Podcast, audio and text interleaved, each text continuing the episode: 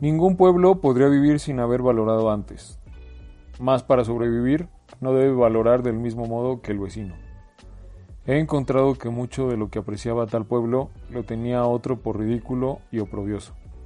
He encontrado que mucho de lo que en tal país era tachado de malo, disfrutaba en tal otro de honores de púrpura. Una tabla de valores está suspendida sobre cada pueblo.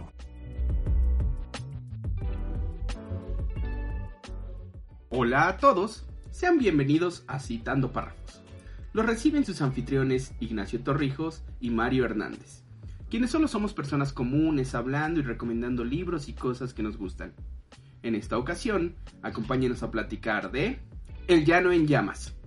una recopilación de cuentos del escritor mexicano Juan Rulfo, originalmente publicados en revistas de la época y su primera edición como libro fue en 1953. Nos presenta una visión desesperanzada del mundo, retratando las injusticias casi siempre a través del monólogo interior de los personajes.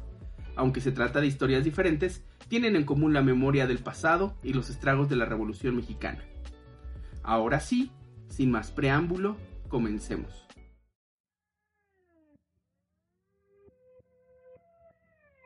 ¿Cómo están? Sean bienvenidos a Citando Párrafos. el día de hoy estamos grabando un nuevo programa, ahora de un escritor mexicano. Y eh, antes de ceder la palabra a mi compañero Ignacio, me gustaría decir lo siguiente. Pero si nosotros nos vamos, ¿quién se llevará a nuestros muertos? Ellos viven aquí y no podemos dejarlos solos. Esto es un poquito del retrato que hace Juan Rulfo, un, retrato de, del México que le tocó vivir y que está plasmado en todo el llano en llamas. Hola Ignacio, ¿cómo estás? Ya empecé un poquito, me gustó mucho la frase y dije, podemos empezar con, con, esta línea, aunque te propongo que, tú comiences con la idea. Eh, eh, me, estás está dando una, una gran responsabilidad al decir, al decir eso y este, la voy a tomar esta frase que recién mencionas me, me ha recordado un poco a aquella canción de, de, los caifanes, antes de que nos olviden, haremos historia.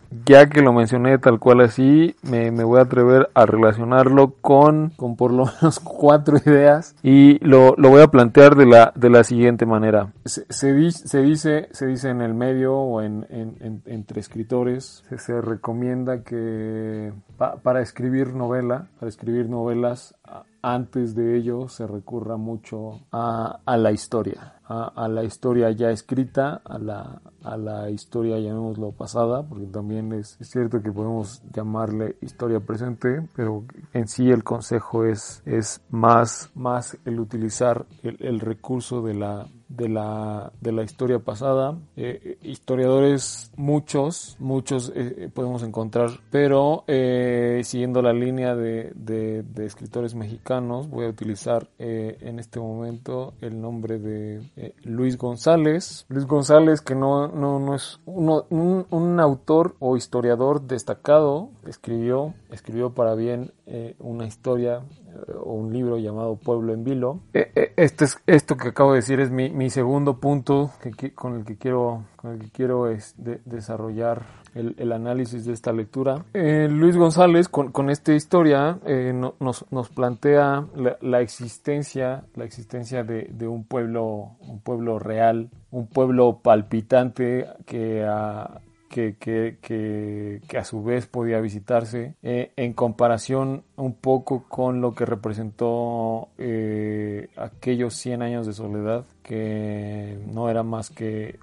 un, Macondo que quedaba en muchas partes y en ninguna al mismo tiempo. Lo, lo planteo así con la, la ambición de, de ir de, de, lo general a lo particular, de, de esta parte que, que, nos, que nos conviene de, hacer historia, esta parte que, que, se, que se ve retratada en, en innumerables puntos y, y, yendo más a lo particular, eh, yo puedo decir que también se puede ver eh, un poco en este proyecto que, que desarrolló Octavio Paz, que, que, fue El laberinto de la soledad, que no fue más que una, una indagación sobre lo que, lo, que se, lo que representa la mexicanidad o sobre lo que representa eh, lo mexicano. o sea, si, si, si, bien Octavio Paz hizo una indagación sobre lo mexicano, Juan Rulfo con su llano en llamas retrató lo que lo que se vive lo que se vive en México. Más más en concreto en, en, Jalisco tal vez. Pero se, se, valió de,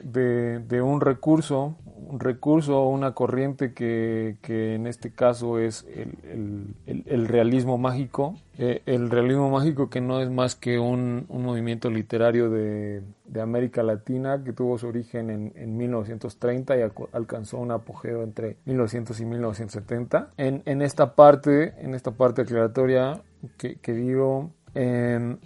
podemos, podemos ver que, que, que, el realismo mágico es un tipo de narrativa en lo cual lo extraño y lo peculiar se presenta como algo cotidiano. Una vez que, si, si, si no, no nos despegamos mucho, mucho de esta idea, yo creo que en el desarrollo de la lectura podemos concluir que sí, que sí hay muchos retratos cotidianos e insistiendo eh, nuevamente en esa idea de, de, la indagación que hizo eh, Octavio Paz con su, con su laberinto de la soledad, eh, Juan Rulfo atinó, concluyó o, aterrizó de, con, estos relatos qué se vive en México, qué, qué, qué, qué se representa cuando, cuando, cuando hablamos de México. Puedo agregar, les contaré esto sin apuraciones, despacio, al fin y al cabo tenemos toda la vida por delante. Esta es, este es una de las partes de,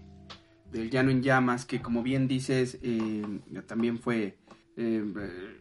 fue, fue, el, compendio de, de, relatos de, de, Juan Rulfo,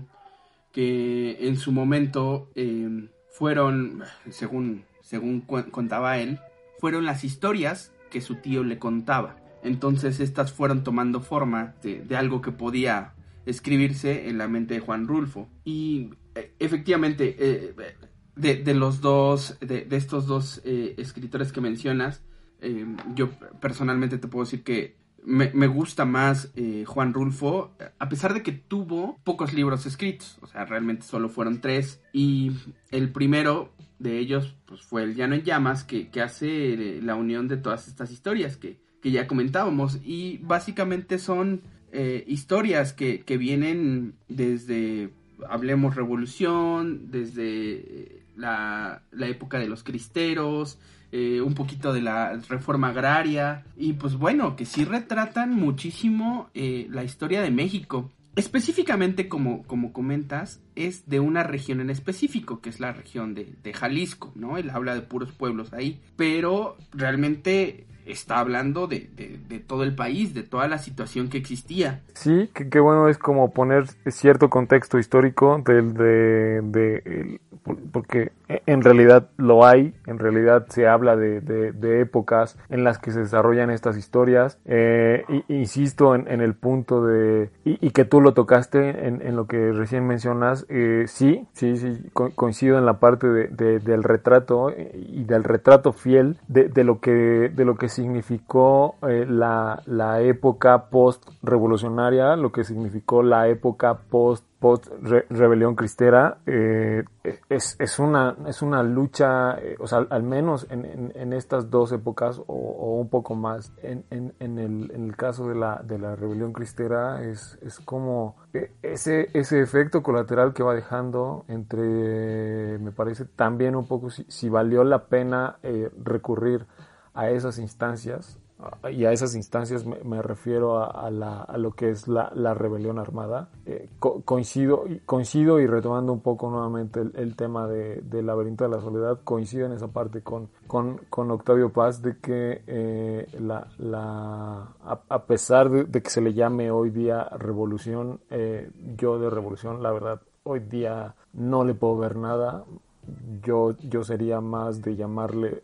rebelión mexicana y al mismo, al mismo tiempo que se le llama rebelión cristera, de, de, revolución, perdón, eh, eh, mi, mi, punto es no le veo nada y tan así es es esa parte que, que, nos deja, que, que, transmite en relatos y, y el que más me, me, me, viene a la mente eh, es el relato de es que somos muy pobres. Y, de, perdón, la primera vez que leí ese casi lloro. Eh, sí, sí, sí, o sea, eh, es que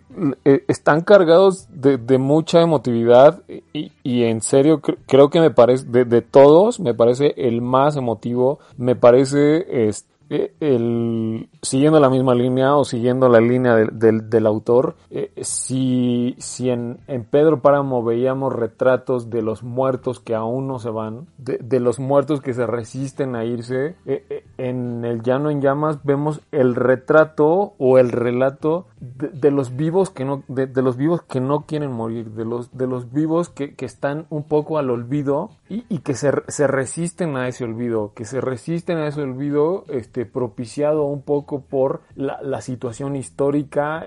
que están atravesando o el efecto histórico que han dejado eh, estos dos puntos eh, que, insisto, eh, la, mal la mal llamada Revolución Mexicana y la, Rebelión Cristera, te, dejan, te dejan hasta cierto momento con, con, una, una especie de, de escalofrío por, por esos esos, esos efectos eh, que terminan por, por, perjudicar más que, beneficiar, ¿no? De acuerdo al punto que, tomas de esta etapa, de, la comparación con, con, Pedro Páramo que hiciste por ahí, em, voy a leer lo siguiente. Lo que tenemos que hacer por lo pronto es esfuerzo tras esfuerzo, para ir deprisa tras de tantos como nosotros y adelante de otros muchos. De eso se trata. Ya descansaremos bien a bien cuando estemos muertos casi todo el libro, casi todos los relatos, em, aparte de, situarlos en este contexto histórico, a mí me parece que, del 80% o el 90% eh, termina de, de alguna u otra forma con algún muerto, de algo que, que está, pues sí, de, del, del, inevitable punto eh, sin retorno. Entonces, eh, me gusta mucho cómo, cómo se toma no necesariamente eh, eh, la muerte como, como, nosotros lo hacemos, ¿no? Como, como dicen que, que, lo hacemos los mexicanos con, con gracia y que nos da risa. La verdad es que yo no creo que sea de esa forma. Y aquí la muerte también se retrata como algo, pues, como algo serio, como algo, como una como, pérdidas, como lo que es. Por ello el libro también en ciertas partes es, muy triste y, melancólico. Hay, hay eh, otras partes eh, que bueno, tal vez también ya eh, pueda, pueda hablar más adelante, pero, pero mi punto específico es que la muerte es, es para mí también uno de los temas centrales de, de todo este libro ya sea personaje principal, persona secundario, que le hacen, eh, que tienen repercusiones, pero a todos siempre, siempre, siempre hay muerte de por medio. Sí, sí, o sea, este, este la muerte, no, sé si con esa intención eh, lo, lo retrata Juan Rulfo, no, sé si con la intención de retratar o hablar siempre de la muerte es porque sabemos que es el inevitable desenlace pero, pero retomando un poco la, la, línea que, que, planteé, este, los personajes no, no se resignan, o sea, a pesar de que, de que la muerte esté rondando, me, parece que, como, como lo mencionas, yo, yo diría que la, la muerte ronda muy de cerca a, muchos de los personajes que aparecen. E, e, insisto en la parte de que si bien en, en Pedro Páramo los, los muertos aún no quieren irse, eh, también en, en, el llano en llamas los, los vivos aún no quieren llegar a, a, ese siguiente estado que, que, es la muerte, ¿no? Y, y me, me, atrevería a relacionarlo con, con, el relato de Diles que no me maten. ¿no? Es, es, eh, diles que no me maten es, es una, una, suerte de súplica, una suerte de súplica desesperada por no ir, por no ir a la muerte, por, por, por mantenerte hacer no está definido, no, no, no, no, podemos decir qué es lo que está definido o qué, o qué es lo que quiere con, con, con su permanencia o, con su vida o qué va a hacer con su vida en caso de que en caso de, no lograr de caso de, lograr que no lo maten. Pero pero es es no sé, no sé insisto es, es, es una súplica súplica desesperada por por la permanencia por por no ir por por, por mantenerse, por, por, seguir viendo la luz, como es, es esa parte de como como este como se menciona muchas veces en, en, en, la acepción que se le da al realismo mágico es eh, valorar la, la, percepción sensorial de la realidad y llamémosle a realidad eh, la, la, vida la, la, vida este la vida que se que se que se mide a través de, de latidos de, y de palabras. Se puede ver en, en diferentes cuentos eh, esa, esa necesidad que como bien dices, eh, en, en, Pedro Páramo es todos conviven y sabes que, no hay un fin porque los muertos siguen caminando entre nosotros. Si no mal recuerdo, si, si no tengo mala memoria, este, en el llano en llamas no se presenta ninguna situación de esta, o sea, solo terminan. Y voy a hablar de, de otro de los cuentos que, que me gusta mucho y citan en un punto. Yo diría que es el lugar donde anida la tristeza, hablando específicamente de, un sitio que ustedes descubrirán cuando empiezan a leerlo. Y más adelante comentan, perdí la noción del tiempo desde que las fiebres me la enreversaron, pero debió haber sido una eternidad, y es que allá el tiempo es muy largo. Nadie lleva la cuenta de las horas, ni a nadie le preocupa cómo van amontonándose los años. Los días comienzan y se acaban, luego viene la noche, solamente el día y la noche hasta el día de la muerte, que para ellos es una esperanza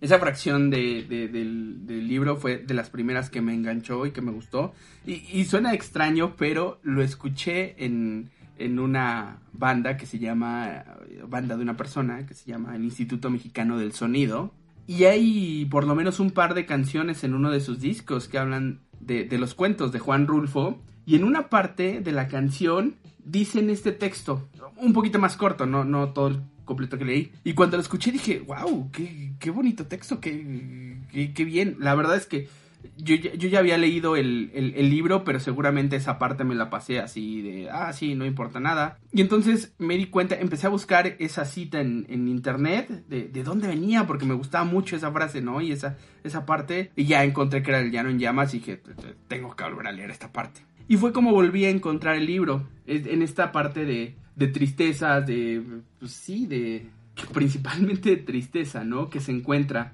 Y bueno, también podemos eh, hablar de, un poquito del, del, cuento principal, que es precisamente el llano en llamas, que, pues bueno, como su nombre lo dice, eran unas personas que hicieron, incendiaron y acabaron con muchos poblados y al final a uno lo, lo encarcelan y este y cuando sale de la cárcel eh, tiene él ya tiene un hijo no y parafraseando un poco lo que decían lo que le decía su esposa no que este por lo menos el hijo no no tenía la cara eh, o, no iba a ser tan malo como su padre. Y así termina el texto y se me hace pues también un final muy bonito lo cierto es, y, continuando creo que con, con las, la, la, idea que ya planteamos los dos, es Juan Rulfo es, es, es un autor un poco, un autor eh, que, que, retrata la muerte, un, autor que, que, que, se centró en un, en un, en un momento o en momentos históricos. Si lo, lo trasladamos al presente, podríamos encontrar que al, al, menos en esta región, al menos en la región de donde salieron los, los, los retratos de en llamas, llamémoslo México. Eh, es triste decirlo así y es triste concluirlo de esta manera que eh, seguimos teniendo un padecimiento o mantenemos un padecimiento similar eh, que, que, se, que se puede ver representado con, con la extrema violencia. Si bien antes eran revolucionarios, después guerrilleros, Ahora, ahora vemos eh, delincuentes comunes y, por ahí, este, por ahí siempre vemos a hordas de gente matándose a balazos, ¿no? O sea, es, retomando un poco lo, que decía de inicio, es este, si, quieres escribir, si quieres escribir novela, eh, pues empápate de historia, ¿no? yendo en esa línea, seguimos con con la parte de historia pasada e historia presente. La historia pasada con la historia presente parece que no hay ciertos puntos en los que no no hay muchos cambios, muchos cambios y vuelvo a insistir, es, es triste concluirlo así porque eh, estamos inmersos en, en, puntos de desigualdad, de, desigualdad, eh, estamos inmersos también en, en violencia social no, no voy a decir que, esto fue una promoción de, de Rulfo, solamente eh, lo triste aquí es que eh, el realismo mágico eh, sigue latente. Si, si hoy pudiéramos escribir acerca de lo que vemos, de lo que vivimos, no, no distaría mucho. O sea, si hoy hiciéramos como una versión actualizada del llano en llamas y la, la pusiéramos en la época actual, Tal vez le pondríamos otros nombres, pero me parece que el, el contexto seguiría, seguiría o se mantendría muy cercano. considero que el humano es, es violento desde su creación y, en cualquier faceta. Entonces, si nos vamos a ese punto de, poder eh, escribir novelas a partir de la historia, que eh, digo, podemos escribir de violencia en, diferentes situaciones, como bien dices, incluso las circunstancias actuales. Pero no sé, considero que, va un poquito más allá del el, solo eh, poder enfocarte en, de alguna forma en la violencia, eh, igual y, yo lo interprete mal. creo que, pues, si, si, si bien es es tomado, todas estas historias son tomados del folclore eh, mexicano y adaptados a, un libro, historias que él vivía en, los poblados cercanos, pues creo que, bueno, de entrada es, es, inevitable incluir a la violencia por el periodo histórico en el que estaban viviendo, es, es inevitable meter a la muerte, es inevitable meter eh, la tristeza, porque pues, eran tiempos difíciles. Entonces ahí le encuentro muchísimo valor en, a esta obra literaria porque está retratando eh, cosas que en ese momento eh, eran eh, demasiado importantes, pero si tú le lees a, después de muchos años de que se escribieron, pues sí encuentras esas ideas, pero lo hacen de una forma, pues, con una palabra, de una forma bella, de una forma muy, muy atinada. Eh, sí, sí, sí, sí. Y, qué, bueno que, lo llevas así o utilizando la, palabra belleza. Eh, y, podríamos, podríamos decir o podríamos, o concluyendo, no, no, concluyendo el programa, pero sí concluyendo un poco esta parte de, lo que representa Rulfo a, través de estos escritos. podríamos decir que Rulfo eh, de, alguna manera es, un poeta, ¿no? No, no solo un escritor de relatos. podría ser que Rulfo es un poeta no porque nos vende ilusiones, sino porque eh, a través de la poesía encuentra la manera de legitimar una temática que va de la aridez, de la aridez más terrible al paisaje más desolado. No, él, él no impone un canon porque sabe que eh, sus textos necesitan el tono poético y en qué momento esa, esa misma tonalidad estorba. O sea, tiene una, llamémosle un timing, valiendo un poco el anglicismo, tiene, tiene, tiene el timing perfecto para decir que sí y que no. O sea, no te complica, no te complica y eso hace eh, justo que, que, podamos llegar a esa parte de, de decir, eh, a pesar de, todo, son, son relatos bellos, son relatos conmovedores, ¿no? Porque Rulfo sabe que él es más un paisajista que, que, un, que un dibujante. O sea, si, lo ponemos en, palabras así, a, mí, a mí en lo personal, eh, llegar al, punto de, de, haber escogido eh, este texto en particular eh, fue uno de los que más me, más me ha emocionado. recordé, yo podría decir que, que, Pedro Páramo y El Llano en Llamas, porque así justo venían en, en ese, en ese ton, en ese tomo que, que, que, en su momento mi, mi, padre me facilitó, fue para, para cumplir con, con el bimestre que, que nos acercaba a, a, las corrientes mexicanas en la secundaria. O sea, yo leí eh, este título en la secundaria. Y de ahí yo creo que puedo decir que, que es mi iniciación, que fue mi iniciación con con, mi iniciación o mi acercamiento con, con la literatura y, llegar, llegar o acercarme con, a través de Rulfo, creo que, creo que fue un, un buen sinodal o, un buen recomendador de textos. No sé, de, ahí se, se, derivaron más cosas, pero, pero haber, haber comenzado justo con las lecturas de, de, de Rulfo me, me, pone, me pone en perspectiva de, esa primera lectura, de, de, lo que leía, de lo que, de lo no sé, de, lo que representaba. E insisto, insisto, insisto en esta parte de que, que, Rulfo puede ser considerado más un paisajista que,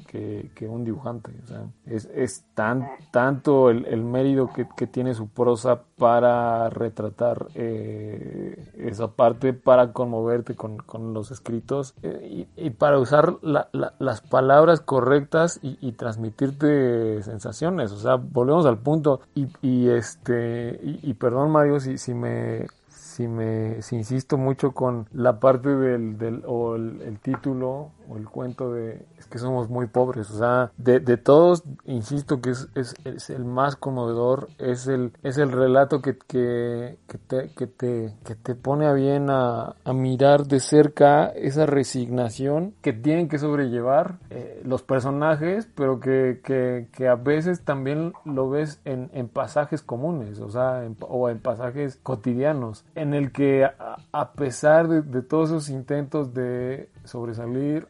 a pesar de, de, los múltiples esfuerzos, no hay, no hay nada que te saque de ahí y no, no hay nada que, que no hay nada más que pueda acompañar a, a, a esa lucha de, que, que, la, que la resignación. E, en este caso es decir, es que somos muy pobres, pero, pero e, esa frase o es, es, esa, esa, palabra final de, de pobres se, se podría adaptar con, con, algunas otras, pero, pero insisto, insisto, insisto en esa parte de, de, lo exacto, de lo de lo atinado, de, de lo, de lo, de, de, lo bueno que fue Rulfo a pesar de, de, sus contados escritos. No estoy usando en este momento nuevamente, como lo hice con, con Juan José Arreola, que espero, espero, despegarme un punto de esa parte. No, no quiero solo aplaudirle que, este, y, y, destacar estos puntos buenos que le encuentro. O sea,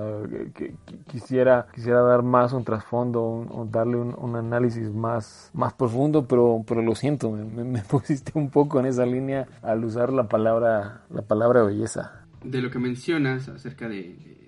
que era más un paisajista, pues recordemos que, que, también era fotógrafo. Por tanto, tiene esa, esa facilidad de, de, de igual forma como retrataba con una cámara, pues retratar eh, eh, México en, en las letras. La obra de Juan Rulfo está por encima de la importancia, está en el terreno de los prodigios y de la pericia literaria. Está hecha de murmullos, de silencios y de palabras, de los muertos que se quedaron pegados en los muros ruidosos. Y básicamente estoy eh,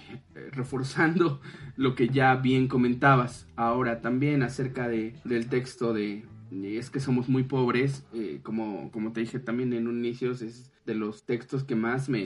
también me, me, me hicieron sentir. Y bueno, voy a, voy a citar un poquito de lo que dice este cuento. Y apenas ayer, cuando mi hermana Tacha acababa de cumplir 12 años, supimos que la vaca que mi papá le regaló para el día de su santo se la había llevado el río. Y bueno, este es, este es el, el principal tema de, ese cuento, que básicamente por un desastre natural, por, por una inundación, por, por un incremento del río, pues se había llevado eh, el, bueno, el, río se había llevado esta vaca que era prácticamente todo el patrimonio de, de, de si no de la familia, pues tal vez eh, solo de la hija menor que era Tacha. Y bueno, ustedes ya se enterarán eh, esto qué repercusiones tiene y como por qué es tan entrañable este texto. Y, que así podemos encontrar más, si no mal recuerdo también Macario, este, también habla de pues, prácticamente un niño que, que bueno, también tiene muchos problemas para pues para vivir dignamente, si lo decimos de alguna forma, y que te lleva a lugares eh, muy tristes, muy, muy tristes. Y así, o sea, todos, o sea, el, también el eh, de, la persona que, que, está buscando prácticamente ser curada, pero, pero las personas que están alrededor de, de él, pues eh, realmente solo buscan que muera, y pues también es otro sentimiento ahí de culpa. Y bueno, todo, todo, todo, todo es lo que se vivía en ese entonces. Y sí, también puedo decir que para mí es uno de los escritores eh, que, más me gustan, ¿no? No he leído el, tercer libro de, de, Rulfo, nunca he leído El Gallo de Oro, no sé por qué no se me antoja tanto, pero debería de hacerlo, pero sí también. Tanto eh, Pedro Páramo como El Llano en Llama son para mí textos que una persona debe de leer por lo menos una vez en su vida. Es cierto, cierto, cierto es, y la verdad es que si, si vamos y, y leemos o buscamos cuáles son las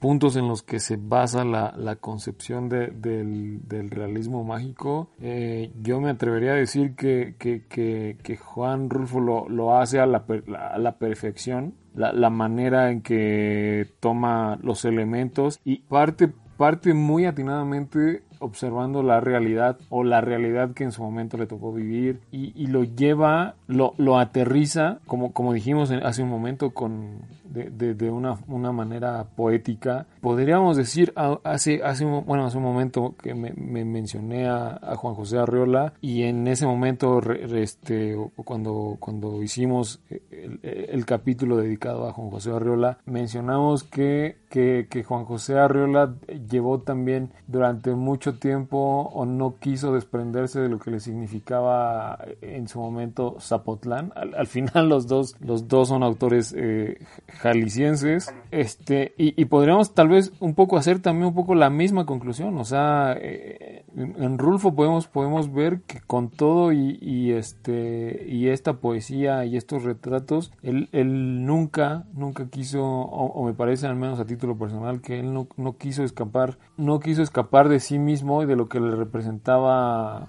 lo que le representaba su tierra, ¿no? O sea, él, quiso de alguna manera decir, e, esto es la tierra de, de, donde he salido, esto sucede en la tierra de donde, donde yo salí. Y, y eso le, le, agrega un poco más e, e, ese mérito que, que, también estamos buscando en los autores que, que de, de, los que nos hemos puesto a hablar. O sea, ese mérito por, por decir, por decir o por escribir de poco desde sus entrañas, llamémoslo así, este, este, este punto, hablar de, tu tierra es un poco tu entraña, ¿no? Y, retratar y hacer que los demás se, se enteren de lo que sucede en, tu tierra es, es, como mostrarte tal cual, es, es, es abrirte un poco y decir, eh, esto es lo que, lo que traigo dentro, esto es lo, lo que, con lo que he crecido. Eh, ahora bien,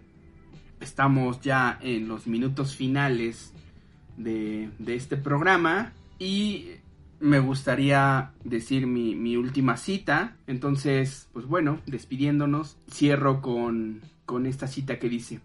y ustedes y yo y todos sabemos que el tiempo es más pesado que la más pesada carga que puede soportar el hombre. Yo, yo voy a hacer una cita de, él y, esto tiene que ver con, su edad, con su edad eh, joven en, en, en, esa época en la que eh, él pasó haciendo muchos, muchos ensayos por, por, concretar lo que se vio después reflejado en, en, este, en sus libros, yo pondría lo siguiente. Si tiene uno que hacer una cosa varias veces, quiere decir que aquello no funciona. Tiene uno que buscar otra cosa. Por más vueltas que se le dé, no funcionará nunca. Simplemente lo que hay que hacer es romperlo.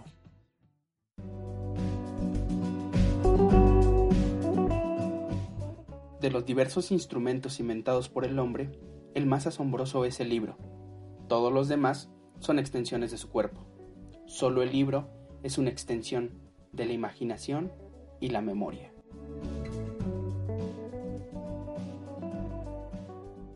Muchas gracias por escucharnos y recuerden tengan muchas citas con las letras. Hasta el próximo capítulo.